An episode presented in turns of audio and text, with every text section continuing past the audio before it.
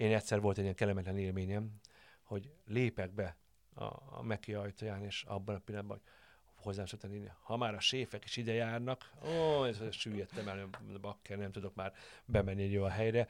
Én a mai napig is imádok rendelni ilyen gyorsítani kajákat, persze nem én veszem át a futártól, hanem mindig küldöm Évit a feleségémet, hogy vagy a gyerekeket, hogy vegyétek pár, én nem, akar, nem megyek kimenni, mert ha kimegyek, akkor Hát, séf úr, jaj, de jó, hogy maga rendel, tök jó. A legfrissebb alapanyagot raktuk össze a dobozba, jó étvágyat kívánok. És akkor mondtam, hogy köszönöm szépen, és akkor én filen farkan behozom, és megyek be az ajtónak is, kis meg mekimmel.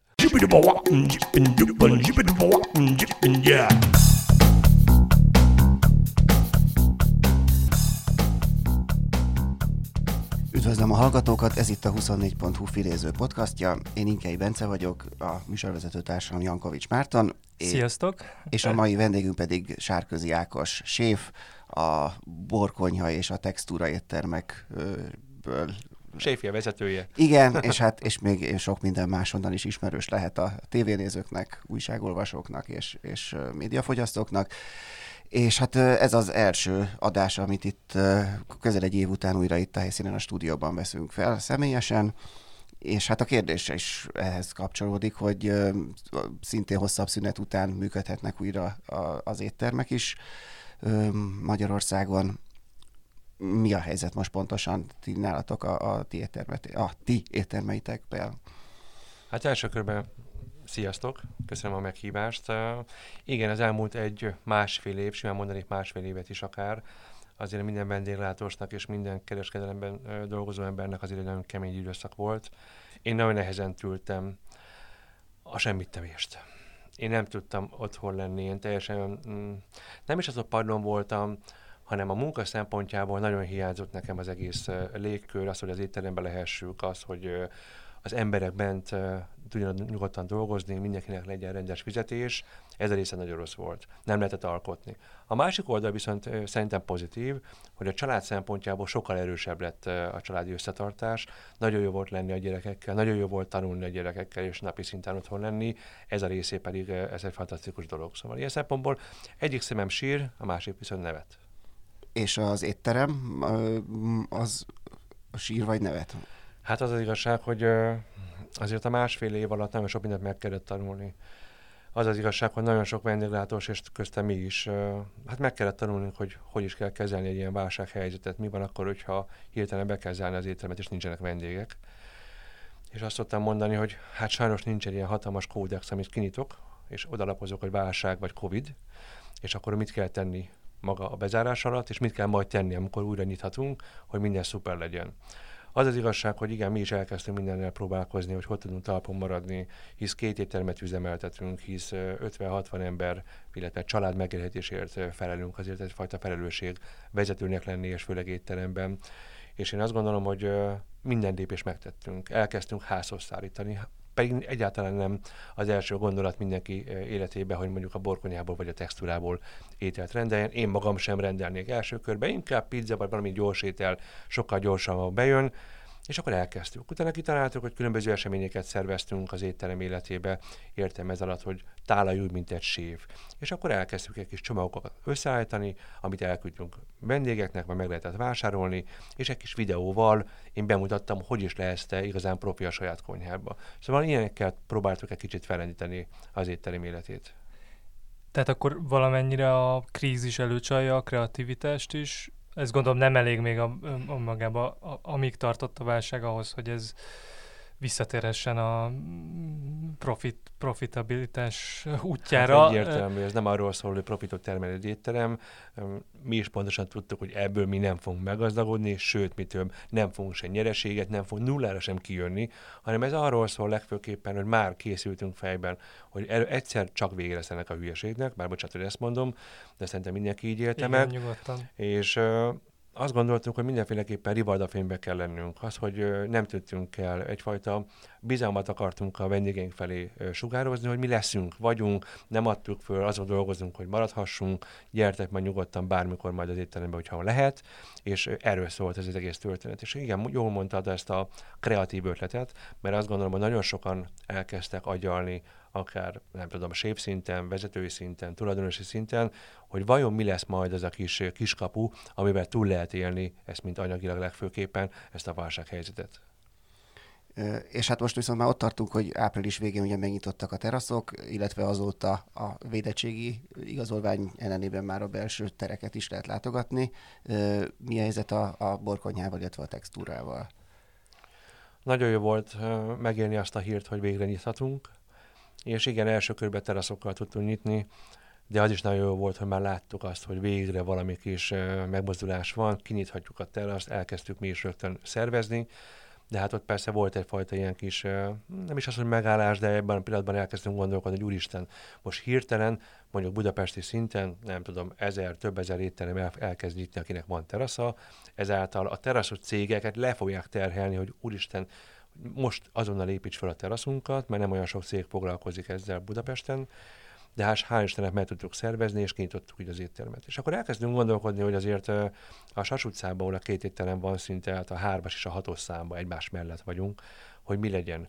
És akkor arra jutottuk, hogy a textúra éttermet teljes mértékben megnyitottuk, a borkonyhába viszont egy a csillagos étteremként egyfajta performance-ot akartunk bemutatni, hogy most nem nyitjuk ki étteremként, hanem olyat csináljunk, amit még egyik senki, akár a világon sem, mert nem láttuk legalábbis, hogy egy étterem átalakul uh, desszert műhelyé, és így a borkonyha csak is kizárólag a desszerteket fog árulni egy ilyen nyári időszakra, és mi ezt kezdtük most el, és ezzel operálunk, úgymond. De hogy ezt a nyárra őrzitek meg, mert ezt láttam, hogy, hogy elkezdtétek, de hogy vagy, vagy ezzel hosszabb távú tervek Nem, az az igazság, hogy pont azért akartuk, hogy azért Borkonyha egy tíz évre visszanyúló étterem. Azt gondolom, nagyon sikeres volt minden magyar, mind pedig a nemzetközi uh, szintéren és azt gondoltuk, hogy egy, egyfajta performance, mutassunk egy más, mutassunk egy utat, hogy merjük meglépni, hogy egy Michelin csillagos étterem mer desszertműhelyeké alakulni úgy, hogy nem arról szól megint csak, hogy profitáljunk, hanem mutassunk egy másfajta dolgot, hogy igen, mi a krízis helyzet után mi egyfajta, nem tudom, egy kreatív ötlettel jövünk elő, egyfajta plusz motiváció akár a másik éttermeben, igenis merjünk esetleg nagyot álmodni, és ezért hoztuk meg ezt a döntést, hogy mi lenne, ha a nyáron desszertműhelyként üzemelne a borkonyha, de hát csak augusztus végéig szeretnénk ezt csinálni, és utána vissza szeretnénk térni az éttermi világba. Hm. Körülbelül egy évvel ezelőtt, mikor már ugye beütött a, koronavírus járvány bőven, meg zárva volt már a borkonyha, meg a textúra is, beszéltél arról, hogy milyen, milyenek a kilátások, meg miben reménykedtek akkor, és mikor akkor rákérdeztek nálad, azt mondtad, hogy, hogy körülbelül tehát az majd nehézséget okozhat, hogy 70-80%-a legalábbis a borkonyha vendégseregének békeidőben az külföldi uh-huh. turista volt, Igen. mert ők előre terveznek Persze. és lefoglalják Pontosan. időben a helyeket. Azt mennyire látjátok, vagy mennyire tudjátok megmondani, hogy, hogy, hogy a magyar közönség ezt mennyire dinamikusan tudja kipótolni ezt a keletkező űrt, ami uh-huh. azért lassabban fog visszatérni a nemzetközi turizmus?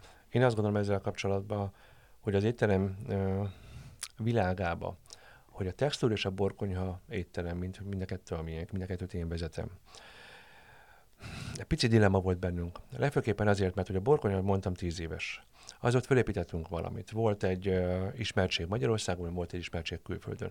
És igen, uh, a külföldi vendég sokkal hamarabb tervez és sokkal hamarabb foglal, ezáltal a magyar közönség sajnálatos módon kiszorult az étteremből. Mert én magam is olyan vagyok, hogy elmegyek egy étterembe, nem biztos, hogy két hónappal korábban tudni fogom, mit fogok csinálni, nem tudom, szombat este vagy pénteken, teljesen mindegy. Így ők lassabban foglaltak. És ebből kiindulva nyitottuk mi a textúra éttermet két évvel ezelőtt, mondván, hogy szeretnénk a magyar közösségnek a borkonyha életérzést újra visszaadni egy másfajta köntösben. Így született meg a textúra étterem, és akkor szépen ilyen kis, ter- testvérként a borkonyha mellett működött.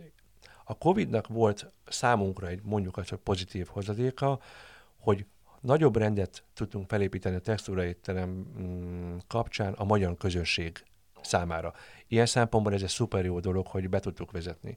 Igen, a borkonyhába turisták voltak, inkább csak a, mondjuk azt, hogy a vége felé extrán, 70-80 százalékban akár, de én hiszek abba, hogy ha augusztustól meg fogjuk nyitni a borkonyha éttermet is, Magyarországon van olyan réteg, aki igényli azt a fajta típusú konyhát, amit a borkonyha kínált neki, bár én azt mondom, hogy most már a textúr és a borkonyha nem igazán tudott, vagy nem igazán ebben az időszakban nem vált el.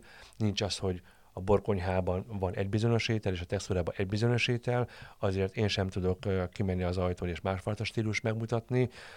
Mm, hülyén is néznek ki, de azt gondolom, hogy lesz erre igény. És én bízok abban, hogy majd augusztus közepén, vagy akár szeptemberben, teljesen mindegy, azért vissza fognak térni akár a külföldi vendégek, vagy akár Magyarországon dolgozó, vagy élő külföldiek is ellátogatnak, meg azért nem szabad elfelejteni azt sem, hogy azért bízunk abba, és hogy a nemzetközi guide-ok is azért úgy megjelennek Magyarországon, és arra is fel kell majd készülni, hogy akkor ellátogatnak, és én azt hiszem, vagy hát gondolom, hogy azért a Michelin által neki is fontos terület Magyarország, hogy igenis mutassuk meg, hogy megyünk utazni esetleg, és nyugodtan lehet menni, hogyha be vannak oltva az emberek.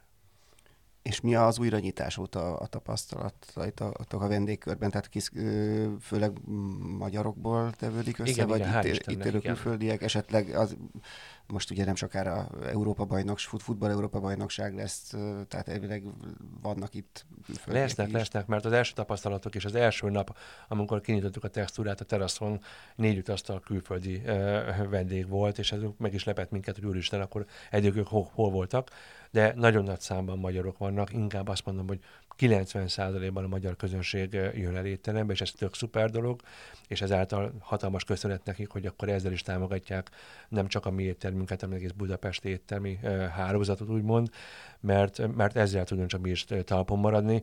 Én hiszek abban, hogy ez működni fog, és ezen nem lesz semmi gond. Igen, most az EB kapcsán biztos, hogy még erőteljesebben, mondjuk a teraszokra sokkal jobban ki fognak ülni az emberek, de hát akkor legyen tévé, vagy bármi, hogy azért ott össze kell hozni mindent.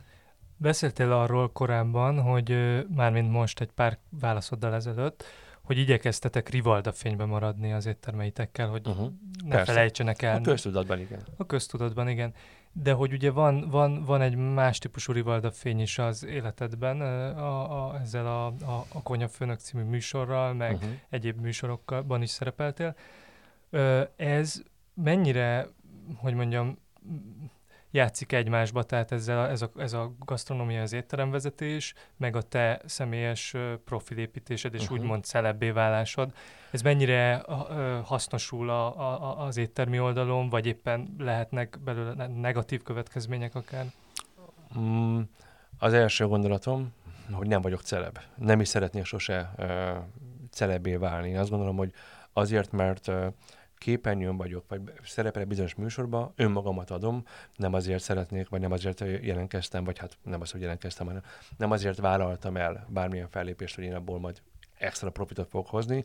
Képzeljétek el, az étterem életébe extra töltetet nem ad azt, hogy én televízióban szereplek, mert nem is szeret, szeretném, hogyha csak azért jön el valaki az étterembe, mert hogy látott a televízióba, persze egyfajta ismertség az mindenféleképpen jót tesz, nyitottabbak az emberek a gasztró iránt, ez nagyon jó dolog, és én ebben látom igazán az erőt, hogy az ilyen típusú műsorok, mint amilyen én szerepelek, egyfajta tanító jelleggel mutatja meg, hogy vannak bizonyos alapanyagok, vannak bizonyos technikák, amit lehet alkalmazni, akár a hétköznapi életben, egy sima otthoni konyhában, és ezáltal az emberek bátrabban, nyitottabban mennek el étterembe, jobban fogják értékelni a, a séfek munkáját, el, elhiszik már nekik azt, amit leratnak elé, azt tiszta szívvel akarják odaadni nekik, a legjobb minőségben, és én ebben látom igazán az erőt. Azt, hogy én most napi szinten vagyok egy televíziós műsorban, ez egy szuper jó dolog. Az, hogy én építem, építem a saját brandemet, az egy másik dolog. Én is azt gondolom, most már 45 éves leszek lassan, nekem most már az a legfőbb feladatom, hogy tudjak egy, egy életérzést, egyfajta életutat, egy szemléletet mutatni akár fiatalok részére, hogy van ebben a szakmában, ebben a csodás szakmában lehetőség arra, hogy az ember ki tudjon bontakozni, lehet egy fix, sta, stabil megélhetés, de hát ez kőkemény melóval is jár egyben, azt nem lehet elvenni, és én mindig uh, hatványozottan mondom, hogy oké, okay, oké, okay, értem azt, hogy szereted ezt a munkát, de 16-18 óra után mondd azt, hogy szereted ezt a munkát heti hét napban. Hogy itt ebben a, ebben a podcast sorozatban is többször előkerült már az, hogy, hogy vendégek beszéltek arról, hogy, hogy Magyarországon kevésbé van benne a tehát kevésbé tartozik hozzá a mindennapokhoz az étterembe járás, kevésbé uh-huh. tartozik. Ö, mit gondolsz, hogy ezen most, most tekintsük el egy kicsit a Covid-tól, de hogy az elmúlt években te láttál ebben változást? Hogy... Jaj, nagyon sokat. Annyira jó érzés azt látni, hogy az emberek nyitottak, és most már jó, persze ez anyagi vonzat, hogy az ember el tudja menni egy étterembe, de ugyanakkor meg mégsem, mert hogy ha csak egy tárlevesért megy be egy étterembe, vagy csak egy salátáért megy be az étterembe, akkor is megvan már ez az életérzés, mint külföldön, hogy a hétköznapokban elmennek az emberek otthon, ö, otthonról, és a család hogy össze. És én azt gondolom, hogy igen, a televíziós műsor, az internet, bármilyen gasztro műsor, az előre viszi a szakmánkat, mert látják az emberek azt, hogy milyen melót és munkát pakolunk bele ebbe az egész történetbe, mennyire hiszünk azokban a technikákban, amit bemutatunk, alapanyagok kérdés. És innentől kezdve az emberek sokkal nyitottabbak most már mindenre. Ha megnézzük, hogy nem tudom, 10-15 évvel ezelőtt elmentünk egy nagy bevásárlóközpontba, akár egy zöldségeshez, vagy egy piacra, voltak bizonyos alapanyagok, nem tudom, 10, most mondok valamit, egy számot.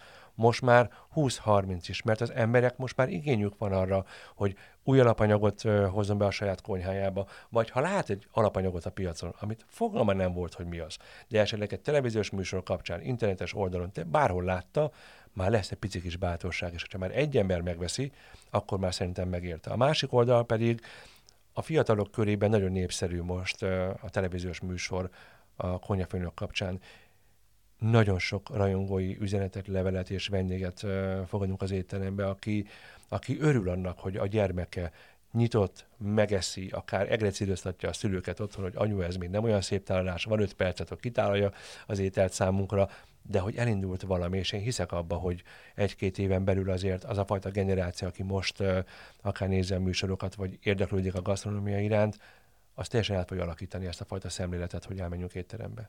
Tehát akkor ennek van a szórakoztatáson túl edukatív értéke Nagyon, szerinted nagyon abszolút. erőteljesen, igen. És, és az a része mennyire valós szerinted, hogy mondjuk arról egy ilyen, ugye a címe is konyhafőnök, mennyire kap valós képet egy néző, hogy mi történik egy étterem konyhájában, hogy viselkedik egy séf, tehát hogy ezek mennyire ilyen szerepek, vagy mennyire, mennyire így történik az, amikor nincs ott kamera? Mm, Én azt gondolom, hogy az emberek azért a konyhavilágát úgy képzelik el, mint egy eh, kiképző központot. És van is valami igazság alapja, mert azért voltak olyan konyhák, meg van lehet is hallani, amikor tényleg egy ilyen extra ö, diktatórikus ö, rendszerben áll egy séf, és mindenki alatta van, ők a kis kezei bábú, és mozgatja a szálakat, és így van fölépítve. Igen, vannak ilyen típusú konyhák is. Én azt gondolom, hogy a konyhafőnök műsor kapcsán az emberek látnak egyfajta látásmódot tudnak picit beletekinteni ebbe az egész műsorba. Értem ez alatt, hogy mindenki, minden vezetőnek van egyfajta személyisége. Mindenkinek van egy látásmódja, hogy ő hogy képzelni el a saját szerepét mondjuk egy konyha élén. Így ez inkább személy és személyi függő. Lehet látni olyan konyhafőnök esélyes vagy szereplőt, aki tényleg mindenkit széttép, és úgy akar irányítani, és van, aki nagyon kedvesként próbálja irányítani. Mindeniknek van pozitív és negatív része, én azt gondolom. Én magam műsorban szeretném azt mutatni mindenki felé, hogy én abban a konyhában hiszek, amikor mindent meg lehet beszélni. Persze kell egyfajta vezető, de csapat. Itt a legfontosabb szó a csapat. Nem a séfről szól egy étterem, hanem a csapatról szól, és ez az utolsó, idézőjelbe, mosogató, tanuló, és mindenki nagyon fontos ebben a történetben. Ha valamelyik dolog hiányzik, akkor hiába van ott egy jó séf, hát ha nincs melletted csapat.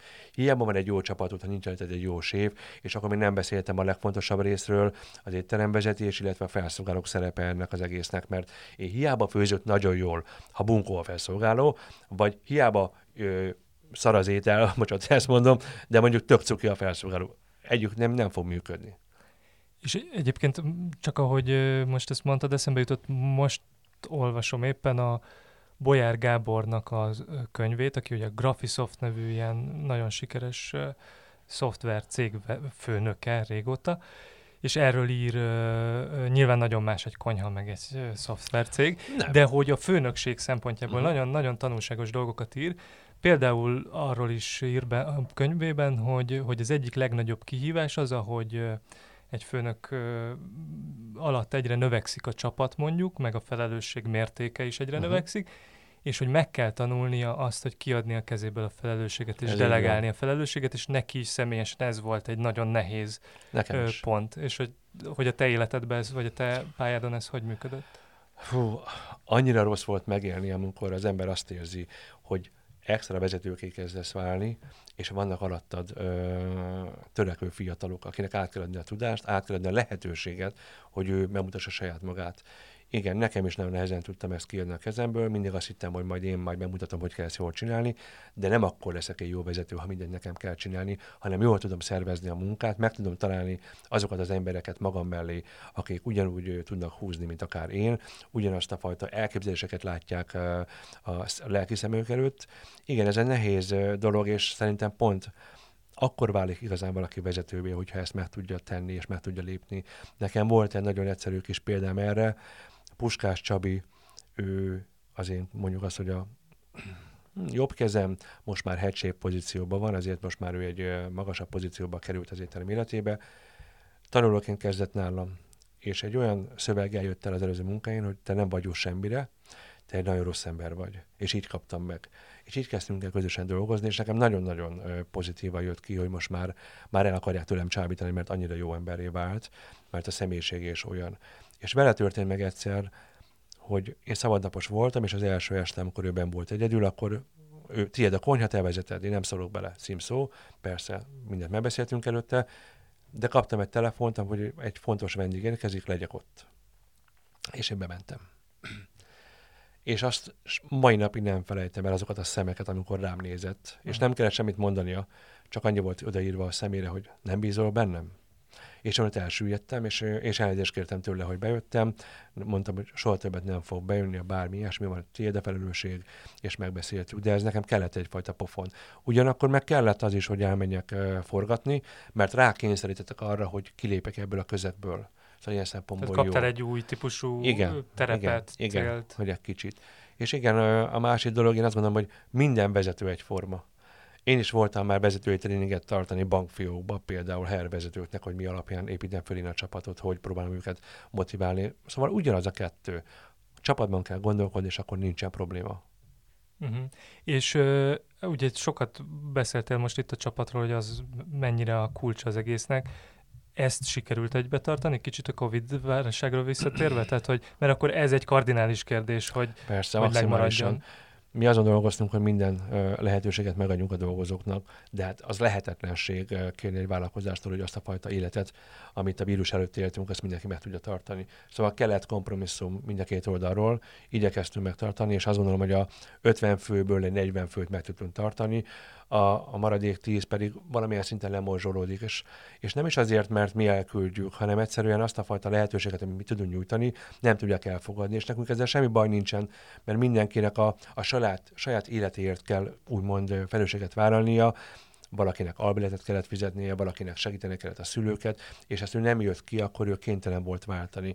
Az is igaz, hogy nagyon sokan elhagyták a, a szakmát is, pont azért, mert hogy úristen, most ebben a szituációban mit csináljak, ha én ehhez értek, inkább elmegyek futárnak, rakodónak, teljesen mindegy, csak hogy legyen nekem fixem megélhetésem.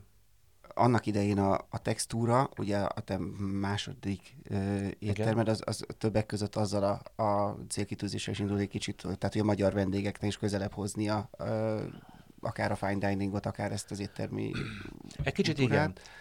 igen. Ez ezt akartam kérdezni, hogy ez, ez mennyire sikerült szerinted, illetve, illetve hogy milyen, milyen további célok vannak még? Az az igazság, hogy amikor a borkonya, most a borkonyával visszakapcsolódok egy kicsit, mert azért fontos eleme a textúra életébe. Amikor a borkonyha megszületett tíz évvel ezelőtt, akkor a koncepció annyi volt az elején, hogy egy mindenki számára érthető, egyszerű francia bistrokonyhát szeretném mutatni. És ebből lett egy emelkedettebb, mondjuk azt, hogy fine típusú bistró kialakulóba, amit nagyon kedveltek a magyar közönség, és nagyon sok mindent játszottunk. Hát rengeteg sok olyan alapanyagot hoztunk be, amit esetleg éttermeben nem lehetett, értem ez akár a belsőségek használata, a csontos hús, bármi, valami történt mindig az asztalnál. És akkor szépen lassan fejlődött az étterem, majd jött a nemzetközi siker, és ahogy mondtam, a külföldi vendégek hamarabb terveztek, kicsit kiszorultak a magyar közönség. De mi megtartottuk azt a fajta világot, amit mi képviseltünk. És ebbe jött most a textúra ö, bele, és olyan szempontból, hogy szeretnénk azt a fajta világot visszahozni a textúrával, amit annó a borkonyával elkezdtünk. Hogy mindenki számára érthető legyen, nagyon sok olyan alapanyagot hozunk be, ami magyar vonatkozású, és a belsőségek szeretete, hogy egy kicsit másfajta köntösen mutassuk meg az alapanyagokat, és ilyen szempontból igen, a textúra, meg a textúra játékosság, az a napi szinten megjelenik a tányéron, és ez megint csak egy ilyen célkitűzés, Ugyanakkor meg én azt gondolom, hogy a két ételőnek külön kell megállni a, a, kis lábát a, a gasztropiacon, és hál' Istennek ilyen szempontból a Covid ez jót tett neki, mert hogy akkor mondtam, hogy a textúrának a magyar közösség életében szerintem erősebb a brandje, mint a borkonyha, ez tök jó. Azt, hogy a jövőben mit fogunk majd csinálni, én azt gondolom, ugyanezen a szinten fogunk tartani mind a két étteremmel. Én hiszek abba, és nagyon bízom abba, hogy értékelni fogja a nemzetközi guide, akár a textúra étterem munkásságát, akár lehetne ott is egy csillag, de nem ez a cél, de hát miért ne, tök jó lenne, én örülnék neki nagyon. Ugyanakkor meg, ahogy mondtam, hogy most performanceként, desszert műhelyként működik a borkonyha, nekünk ez tök jó tanuló pénz abból a szempontból, hogy meg bele lestünk egy picit a, a, a cukrászdák világába, és az sem kizárt, hogy ez, mivel annyira sikeresen tud működni, és annyira mm, pozitív visszajelzéseket kapunk a vendégektől, hogy akár lehet, hogy még egy kis cukrázat is nyitunk. Ez már legyen a jövő zenéje, de, de hiszek abba, hogy akár még ebben is van jó kis lehetőség. És ö, olvastam olyat, hogy elkezdtetek azzal is kísérletezni, most ezt nem tudom, hogy a Covid alatt, vagy után, vagy előtt már, hogy így ö, nem csak ahogy a tévébe elmész, és akkor ott ö, edukálod a közönséget, hanem hogy megnyitjátok valamennyire a konyhát a, a, az éttermekben is a uh-huh. vendégek számára, meg kicsit ilyen interaktívabbá teszitek ezt az egész kapcsolatot a, a, a, szakmai stáb, vagy magatok uh-huh. és a vendégek között. Ez, ez, ez mikor indult, vagy, vagy pontosan milyen formában zajlik? Ha már arról beszélgetünk, hogy mennyire kreatív az ember, akkor a kreativitás a Covid alatt jött elő nálunk is ilyen szempontból egy kicsit, lehet, hogy el voltunk kényszerítve, de tök jól jött ki. Hogy igen, mi elkezdtünk egy olyan fajta, nem is tudom, hogy fogalmazzam, oktató vagy akár támogató jelleggel ilyen vouchereket uh, uh, árulni a vendégeknek, ami arról szól, hogy háromféle voucherunk van, hogy van egy hétfogásos degustációs menü, amit elfogyaszt a vendég, és ő határozza meg, hogy utána bejön a konyhára, és tanul velünk egy kicsit, és főz velünk, és akkor meghatároztuk, hogy van mondjuk hús, köret, nem tudom, mártások pálya, akkor van olyan, hogy esetleg csak hogy picit ott lehessen velünk egy-két órán a konyhába, tálalhasson, lássa azt, hogy milyen a konyha menete, illetve van egy cukrász vonal, amikor a cukrászatot is kicsit meg tudja nézni, és utána egy egyeztetett napon bejön a konyhára. És akkor van még egy, az pedig az én személyemhez kötött élmény, vacsora, ami megint csak egy hétfogásos menüsor tartalmaz, viszont ide mindig belevarázsolok valami kis egyéb olyan dolgokat, ami, ami csak az asztalra adom. Értem ez alatt valami kis, kezdem máshonnan mindig azt szoktam mondani, amikor kimegyek egy ilyen élmény vacsorához, hogy jó estét kívánok, semmi más nem kérek a mai napon önöktől, csak hogy bízzanak bennem, legyenek játékosak, élvezzék a humort, és uh, kreatívan mm, szemléljék a tányérokat. Mert mindig belevarázsolok valami olyan kis játékosságot az egész menüsorban, amit máshol nem kap meg vagy beviszem a konyhára őket, és a konyhán fogyaszták el az egyik fogást. Megterítek a tűzhely mellett, és ott teszik meg. Vagy kiviszek egy lábos, és abból kell megenniük az ételt. Most csak egy olyan példákat mondok, amit majd a későbben nem fogok elsütni, de hogy ilyenek is voltak. Már amikor én egy, egy lábosba egy gyönyörű szépen megtállalt ételt vittem ki, egy hatalmas fakadállal, és akkor a vendég lehőkölt, hogy ki ez a hülye, mit akarok én most én nem tudom, kifizetem a menüsort, egy fine dining helyen vagyok, vigye innen a lábos. De amit leemeli a fegyőt, már, már egy másfajta világot képvisel, ami benne van étel, és ilyenekkel én azt gondolom, hogy lehet játszani, és ez nagyon szeretik a vendégek, és nagyon sok ilyen élményvacsorákat csinálunk, és ez tök jó dolog. Egyszer volt egy híres magyar rádiós, hallgattam a rádió műsorát, és elkezdte mondjuk azt, hogy becsmérelni a gyors ételmi ételeket, hogy az milyen szar és nem jó, és a este nálunk vacsorázott a feleségével, tök véletlen volt, hogy hallgattam.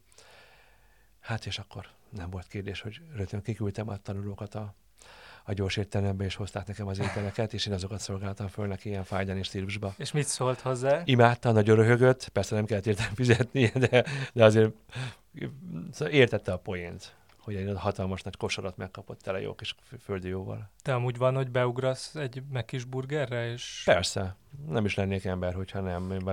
Én egyszer volt egy ilyen kellemetlen élményem, hogy lépek be a, a Meki ajtaján, és abban a pillanatban, hogy hozzám szoktam írni, ha már a séfek is ide járnak, ó, ez, süllyedtem el, bakker, nem tudok már bemenni egy olyan helyre.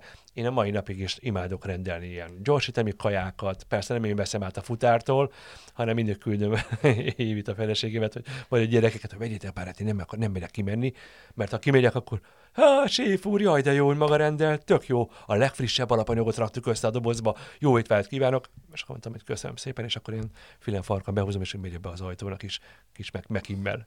Igen, ez felelősség. Ezzel a részével amúgy a, a, a hírnévnek mit, mit kezdesz, vagy ezt pozitívan éled meg? Meg tudod élni mindig pozitívan, vagy van negatív része, amikor felismernek bárhova mész, mondjuk itt Budapesten?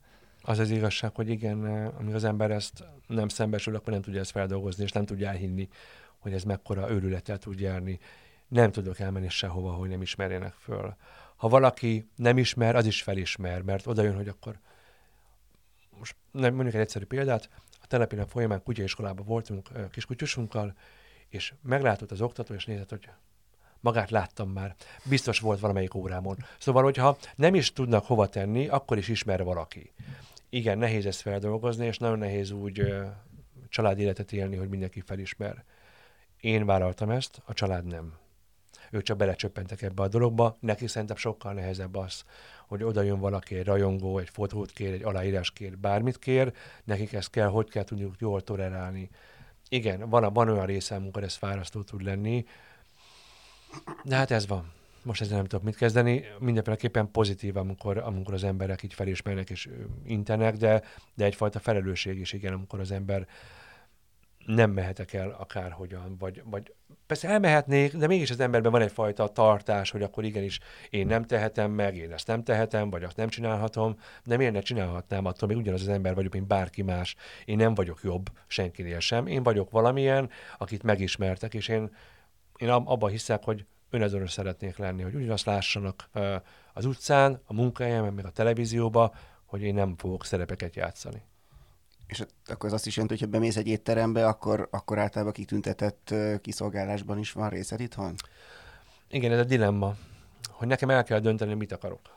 Hogyha elmegyek egy étterembe, és jó étterembe akarok elmenni, akkor vállalnom kell, hogy ismerek mindenkit. Ismerem a séfet, a vezetőt, bárki. Ezáltal a feleségemmel nem tudok eltudani a vacsorát, mert biztos ki fog jönni hozzánk valaki, és ott, ott, ott lesz mellettünk. Vagy családdal akarok lenni, a kedvesemmel akarok lenni, akkor nem biztos, hogy egy olyan helyre fogok elmenni, ahol mindenki ismer, mondjuk a szakmában baráti viszonyban, viszont akkor kockáztatom, hogy nem biztos, hogy olyan lesz az étel. Szóval ilyen dilemma ilyen szempontból, hogy mikor megyek el étterembe, de én a világ legjobb vendége vagyok, szerintem.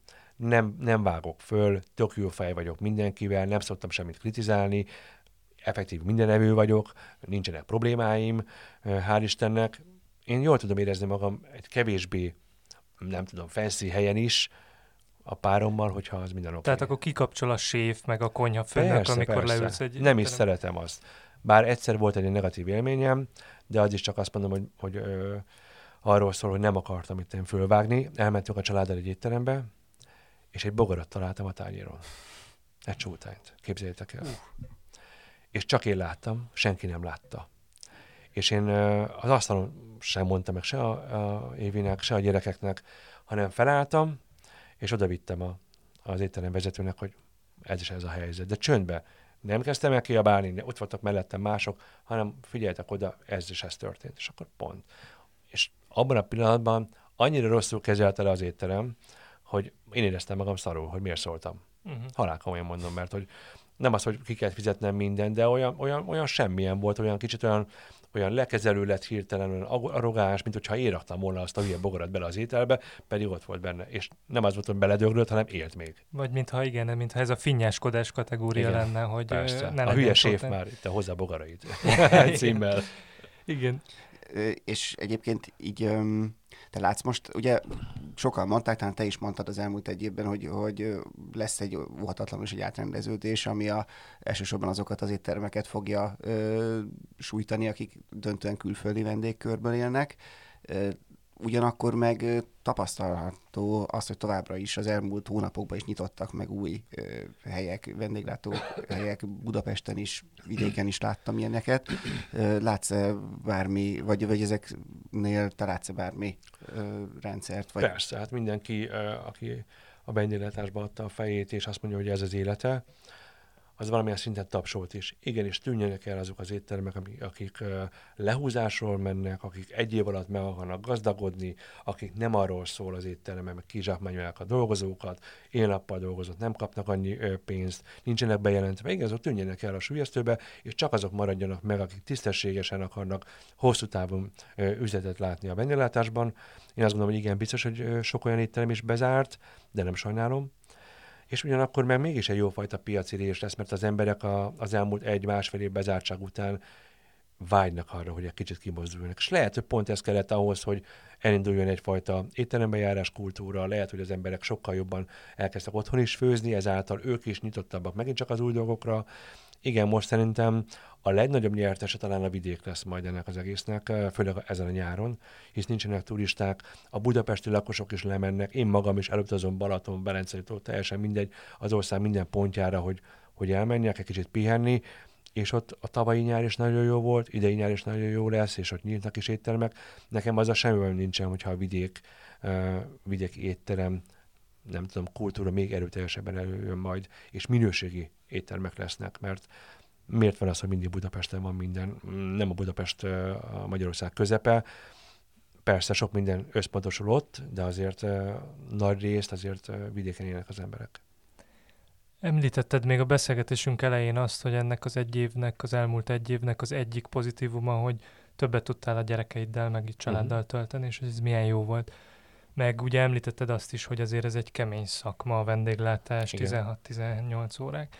És hogy így az utóbbi években is azért időnként így nem csak a szűkebb szakmai közegben, hanem így a nagy közönség számára is ugye ezek a népszerű gasztró műsorvezetők révén talán leginkább az Anthony Borden uh-huh. halál akkor is tematizálódott ez, ez a dolog, hogy ebbe a kiégés, meg mindenféle belebeteg, mentális belebetegedés veszélye is benne van ebben a szakmában. Te, te ezt hogy látod, hogy ez mennyire küszöbölhetőek ki ennek a veszélyei, akár egy jó csapattal, vagy ilyesmi odafigyeléssel, vagy van-e ilyen típusú, hogy mondjam, ilyen, ilyen odafigyelés, vagy tényleg ilyen, ilyen, ilyen kezelése ennek, hogy így ne, ne, ne csak a szakmai munka legyen elvégezve, hanem mindenki jól tudja magát érezni a, a, az éttermen kívül is.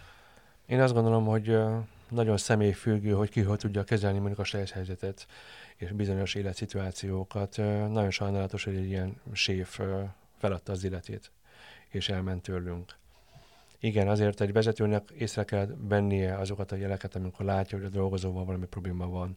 Én azt hiszem, hogy abba hiszek, hogy akkor vagy te jó vezető, hogy amellett, hogy jól tudod üzemeltetni az éttermet, gazdaságosságot tudsz tartani. Egy jó vezető, egy apa, anya, pszichológus, pszichiáter, orvos, minden barát, barátnő, amit csak el tudsz képzelni, mert ha nem foglalkozna a beosztottakkal, nem dolgozna az alkalmazottakkal, nem figyelne rá, akkor nem tudná az ő életét. Igenis fontos, tudni kell, milyen háttér van. Mi úgy írjuk a beosztást is sok esetben, hogy figyeld, most neked mi újság van otthon. Hogyha valaki nagyon sokat volt bent, akkor igen, akkor a, a feleség, barát, barátnő, akkor lehet, hogy már letekeri a fejét, elmenne szórakozni. Ja, én most már nem tudom, nagyon bulizni akarok, és én nem akarok holnap fölkelni, akkor úgy írok a beosztás, hogy menjél szórakozni, hogy legyen én idő, hogy legyen uh, élet az étterem falain belül is, vagy kívül is, hogy tudjon ő föltöltődni, mert azzal mi sokkal többet tudunk profitálni, mint hogyha kizsákmányolom a, a dolgozót, és én nappal dolgozik, mert akkor ne, hiába van bent, nem olyan hatékony, mint hogyha a kipihent, ha szeretteivel van, ha boldog, az a legfontosabb. Igen, nálam is előtt az a fajta élet, amikor amikor azt mondtam, hogy kicsit kiégek, és hogy nem akarok senkinek főzni, hanem el akarok menni az erdőbe, egy lángosozóval, és csak a macitnak akarok sütni lángost. Nem akarok emberi beszédet hallani, nem akarok senkivel kommunikálni. Igen, ez előjön. Aki sokat dolgozik, egy picit benne van ebbe a dologba, és néha el akar menni. Ilyen szempontból jó a család, ilyen szempontból, hogyha valakinek valamilyen hobbija vagy kikapcsolódása van, zene, sport, teljesen minden művészeti oldal, azt tud segíteni de hát nagyon emberfüggő, hogy ki mennyire tud, kiszakadni ebből a közegből, és az ismertség ilyen szempontból tud rápakolni az emberre egyfajta feszültséget, mert lehet, hogy akár az én képe, nem tudom, torzul, mások lesznek az értékrendek, vagy más alapján, vagy sokkal jobban figyel a külső behatásokra, komment, nem tudom, megnyilvánulások, cikkek, ami neki esetleg nem esik jól. Igen, ez egy, ez egy, ez egy kemény világ tud lenni. És te azt gondolod, mit gondolsz, te észreveszed, hogyha a saját uh, csapatodban vannak valakinek ilyen nehézségei? Én azt gondolom, hogy uh, ha régóta dolgozok valakivel, akkor az ember már egyfajta rezgésekből, kommunikációkból, vagy akár meg se szólal az ember, már tudod, hogy valami baj van. És igen, észre kell venni. Én hiszek abban, hogy észre tudom venni ezeket a dolgokat, de azért, mert azt gondolom, hogy a csapat uh, már csapaton belül is figyel egymásra. Ez nem arról szól, hogy csak én nekem kell figyelni, hanem mindenki, mindenkinek a, a barátja és ismerőse. Ezáltal, hogy jó a csapat összhang, akkor pipak ki fogják ezt szűrni, hogy kivel mi a probléma. Említetted az előbb a hobbik között a művészetet is, és, és erre én mindenképpen akartam erre is rákérdezni, hogy ugye a textúra éttermeteknek már a nevében is benne van az, hogy nem csak ízekről beszélünk, hanem egy látványról is, és ez, ez neked talán nyilván minden ilyen típusú étteremben fontos, de hogy neked meg ilyen külön veszőparipád a, ja, nekem az esztétikum. Persze. És hogy ha, ha ezt, ezt nem tudom pontosan, hogy neked milyen művészi ambícióid vagy voltak-e, vagy, vagy ez csak hobbi, de hogy, hogy te fest, festesz is, ugye? Igen, meg igen, fotózol igen. is talán. Az az igazság, hogy hozzátartozik, hogy nekem nagyon nagy szerencsém van. Életem szerelme festőművész. Ezáltal mi úgy is ismerkedtünk meg, hogy én elkezdtem hobbi szinten festeni, és ő volt az én tanárom, majd szerelembe e, torkollottunk, és hál' Istennek nagyon boldogan élünk. És az ő munkássága az én munkásságomat nagyon tudja inspirálni a formák, a színek kapcsán, hogy használj bizonyos technikákat, és ezt be tudom, meg tudom mutatni, és ötvözni tudom a gasztróval, ez egy szuper jó dolog, és én nagyon hiszek abba, hogy igenis van létjogosultsága annak, hogy, hogy a művészetet be lehet vinni a konyha világába, ezt mind tárolásban, formában, ötletességben, és mi szoktunk ilyen kis performanszokat csinálni évvel, hogy valamilyen festmény által én hogy inspirálódok, vagy fordítva.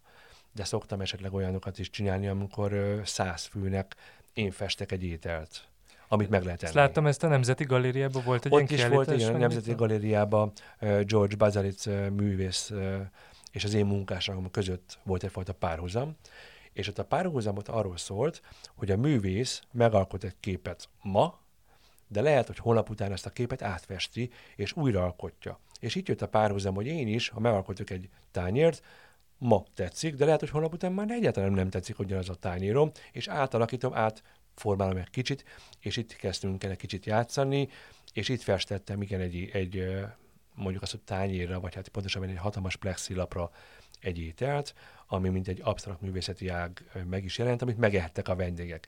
És ezt most már én is továbbítem, és nagyon sokszor csináltam már különböző kis látványos idézőjelben sókat, ami arról szól, hogy igenis merjünk nagyot álmodni a tányéron, és ne félünk attól, hogy, hogy oda rakunk olyan formavilágot, amit, amivel már a szemünket egy kicsit úgy felizgatjuk, majd aztán megkóstoljuk, és akkor az ízé, íz, íz is egy kicsit úgy erőteljesebben tud jönni. E, ennél egyébként azon gondolkodom ilyenkor mindig, hogy, hogy, hogy mennyire számít az, mert ugye az önazonosságról, az ember önazonosságáról, hogy elmegy egy tévéműsorba, vagy ilyesmi beszéltünk, hogy ez milyen fontos, hogy egy, egy ilyen tálalásnál az mennyire fontos, hogy, hogy én, ha ránézek, akkor lássam, hogy mi az, és ne egy, hogy mondjam, ne álcázza magát úgymond az étel, vagy, vagy nincsenek ilyen típusú alapelvek, hanem néha pont a meglepetés ereje az, ami működhet. Az én életemben pont ez a fajta alapelv az nincs. Mm, hiszek abba, hogy bizonyos alapanyagokat át kell kicsit formálni ahhoz, hogy mindenki számára érthető legyen. Egyszerű példa, bikahere, mint alapanyag. 90%-ban nőkkel etetem meg. És nem azért, mert én egy ilyen szemétláda hímsoviniszta vagyok, hanem hiszek abba, hogyha kicsit átformálom, másfajta köntösbe rakom bele ezt a csúnya alapanyagot, nem mondjuk azt, hogy csúnya alapanyag, akkor ez egy tök jó alapanyagé tud válni. Ezáltal nekem nincsen semmi bajom azzal, hogyha egy picit a szememet becsapják, és más látok, mint amit érzek, szerintem ez egy tök jó játékosság lehet. De vannak olyan dolgok, amikor pont az ellenkezőt csinálom, amikor lerakom a rántott csékét burgonyapürébe, az az. És nem mondjuk egy, nem tudom, egy tonhal van benne, és a burgonyapüré nem burgonyapüré, hanem nem tudom, fafülgomba, akármi. Szóval lehet elvédés játszani, de én hiszek abban, hogy lehet így egy kicsit úgy megbiccelni az embereket. Említetted, hogy a Borkonyha ilyen franciás bistró ként indult, tehát az volt a uh-huh. kísérlet, illetve tudjuk, hogy te Portugáliában Igen. is dolgoztál. Van olyan konyha, most így külföldi konyhákról beszélek, ami neked komolyan hatott a te munkásságodra, vagy? Nem. Nincs. Nem. Azért nincsen, mert hogy oké, okay, voltam kint Portugáliában, de nem akkora időt, hogy akkor magamba szívjam, és akkor onnantól kezdve portugál konyhát mutatnám meg én, én nagyon kedvelem a magyar konyhát. Szerintem sokkal uh, sokszínűbb a magyar alapanyagok, uh, mint akár külföldön. Persze, mi megszoktuk, hogy milyen egzotikus, hogyha onnan hozom, minden hozom. De Magyarországon nagyon sok jó alapanyag van, csak uh, csak leragadtunk a piros paprika meg a, a pörkölt vonalon, és akkor már csak ez a magyar. Egyáltalán nem. Nagyon sok olyan alapanyag van, amit akár külföldön nem is ismerik. Például a fehérrépa. Legtöbb esetben mit csinálunk vele? Bele van főzve a levesbe, mindig az a, az a fás valami benne, a gyerekek utálják, a felnőttek úgy megeszik, de a sárgarépa az jó, mert fütyülni tudok tőle, azt mindenki tömik. De a fehérrépa vagy a zeller, az nagyon-nagyon-nagyon finom alapanyagokat, és ezekkel lehet játszani, vagy akár a vadhúsok, a vadszányasaink, nagyon sokan jönnek Magyarországra csak azért, hogy ezeket az alapanyagokat meg tudják kóstolni. És én azt gondolom, hogy igen, egy francia vonalként indult el a borkonyha, de azért kőkemény magyar étterem.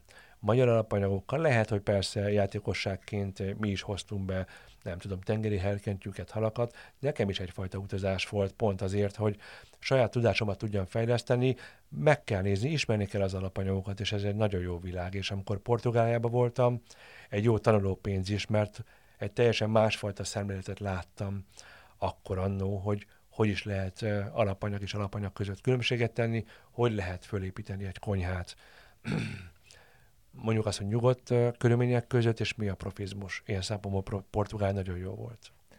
Ugye ez ilyen állandó kérdés, hogy a gasztronómiában is többek között, hogy a, a hagyomány, mint a amikhez sokan ragaszkodnak, és ahogy ismerjük, úgy szeretjük, típusú dolog, meg az újítás, izgalma között hol a, hol a és található-e valamilyen harmónia. Ezt te, te megtalálhatónak tartod?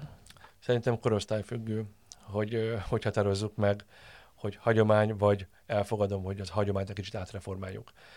Én abban hiszek, hogy igenis, amik le vannak fektetve alapok és hagyományok, azokat tisztelni kell, és ez egy tök jó dolog. És nagyon szeretem azokat az ételeket.